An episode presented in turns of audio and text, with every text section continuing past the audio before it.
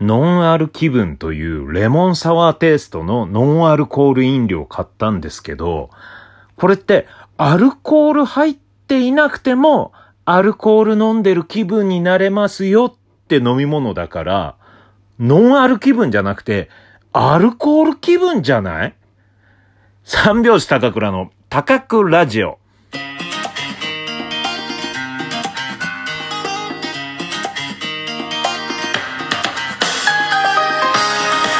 ご機嫌いかがでしょうか？お笑い芸人漫才師の三拍子高倉涼です。本日は第56回目の高倉城の配信です。ラジオトークアプリでお聞きの方は画面右側のハート、笑顔、ネギを連打。そして画面上のクリップマークをタップしていただけると一回深呼吸します。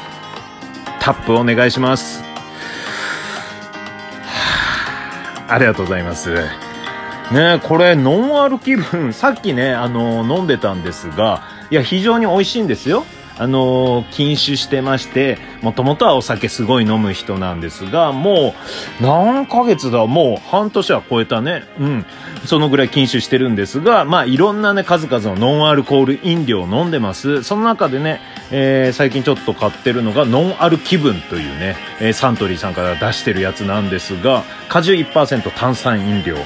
うん。これね、まあやっぱりちょっとレモンサワーを飲んでる感覚ですわ。まあお酒やめたからといって、こうね、やっぱりね、ご飯とか、えー、おつまみとかに合うドリンクって言ったらね、やっぱり麦茶とかウーロン茶、水じゃなくて、もうね、アルコールっぽいのがいいんですよ。なんでやめたかって、じゃあ酒飲めよっていう話ですけど、まあ、酒飲まなか、酒じゃなかったら酔っ払わないしね。うん、まあ飲んでない時間ね、いろいろできるんで、酔っ払ってない時間ね。うん、で、ノンアル気分にたどり着いたんですよ、最近ね。で、あれって飲んでる時に一瞬思ったのね。これノンアル気分。分かってんですよ。うん、本当に言いたいことは分かってるんです。多分、サントリーさん側はね、いつもは、いつもアルコールの人は、えー、まあね、いつもアルコールなんだけど、今日はノンアル気分かなっていうので飲んでくださいっていうね。休館日を作ってください。今日はノンアル気分だよっていうので飲んでください。でも、もともとお酒飲まない人で、えー、で、まあ、禁酒始めて、でもアルコールっぽい気分をノンアルコールで味わいたいの。うん、アルコール気分を味わいたいの。言ってる意味わかります？ずっと同じこと繰り返してるけどうん。いや、まあまあまあ、うん。なんで、一瞬ね、の、一瞬飲んでる時びっくりしたの。ノンアル気分ってことは、これアルコールなんだけど、アルコール度数が低いからノンアルコール気分なの？これ。本当はアルコールなんじゃない？ほろ酔いみたいな感じ。だと思っちゃってびっくりしたっていう、そういう話でございます。長々とすいません。はい。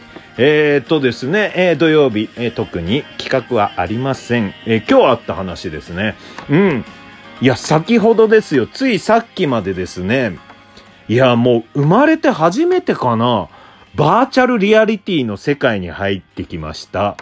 もうね、今はね、結構ね、例えばね、ゲームの中で、うん、例えばよくわかんないんですけど、荒野行動とかね。えー、まあ、中、ゲームの中に入って戦うっていうやつあるでしょ。で、戦って、いろんな人、自分と全然違うとこにいる人とバーチャルの中で、まあ、軍隊を組んで戦う。えー、そこで会話もできるみたいなね。そういうバーチャル空間。うん。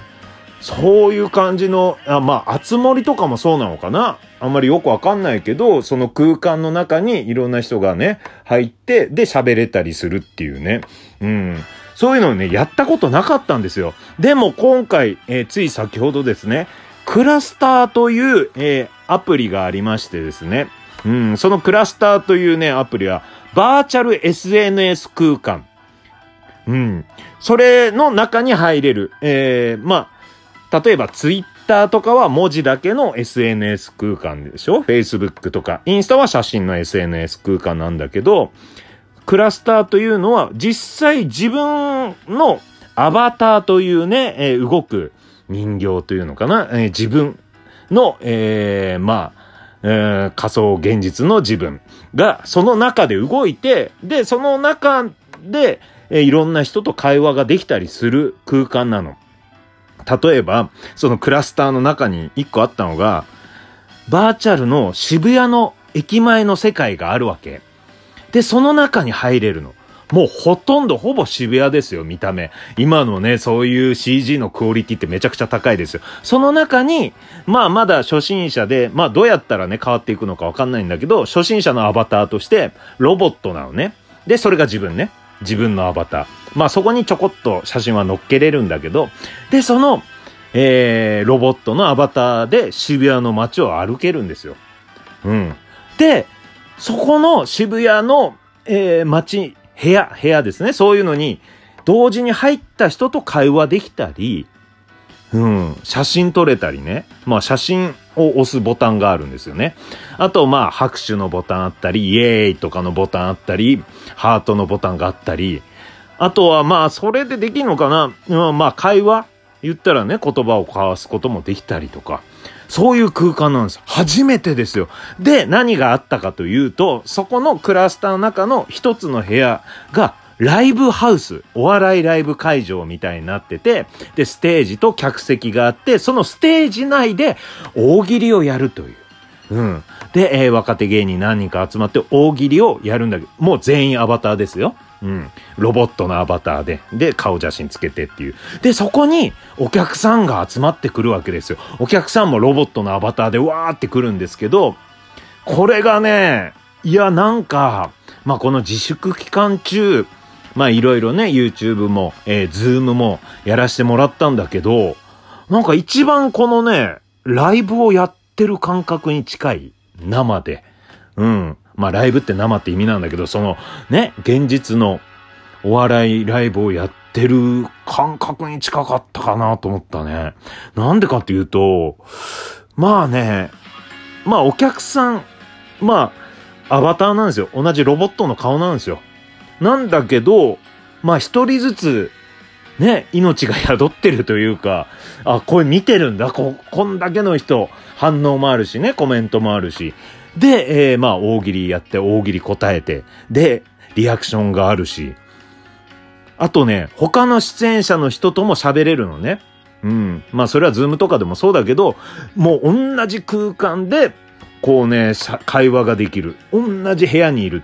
最初はね、ちょっと慣れるまでは、わ、なんかね、あれ、どういうことこれってね、入り込むまでは。これはもう仮想現実だから、何これぐらいの感じなんだけど、ずっとその空間にいて、まあ他の人の大喜利見てたり、自分が大喜利を答えてたら、本当にそこの中の会場にいる感覚。うん。だからね、いや、すごい楽しかったのね。これってすごいな。うん、まあ、何を今更ってね、思う方もいらっしゃるかもしれないんですが、例えばね、映画マトリックスの世界、仮想現実の世界ね。あとアバターって映画ね。うん、めちゃくちゃ流行ったじゃないですか。肉体は別のとこで、頭は、えー、そのね、えー、仮想現実の中にいる。あと、レディープレイヤー1っていうね、うん、これネットフリックスに入ってるから、ぜひ見てください。レディープレイヤー1というね、これ2年前ぐらいに流行ったやつがあるんですよ。それも、まあ、ゲームの中の世界で恋をしたり戦ったりとかね、いろいろ事件が起きてっていうのいや、まあ、ね、非現実的世界だなとか思ってたんですよ。レディープレイヤー1の世界とか。いやいや、こんな世界ないし、こんなにはまんないだろう。この中、現実と仮想現実ごちゃごちゃになってとか、そんなんないだろうと思ってたけど、今日危なかったね。大喜利やってる時はもう完全にバーチャルの大喜利のライブ、うん、大喜利をやってるライブハウスの中にいたね。確かに。俺の脳みそは。だから逆に、その、スマホでもできるんですよ。スマホでできた。で、スマホでやってたんですけど、そのスマホだけの画面ね。これもっと言ったら、目にくっつけるね。VR。うん。目にがっつりくっつけて、もう360度。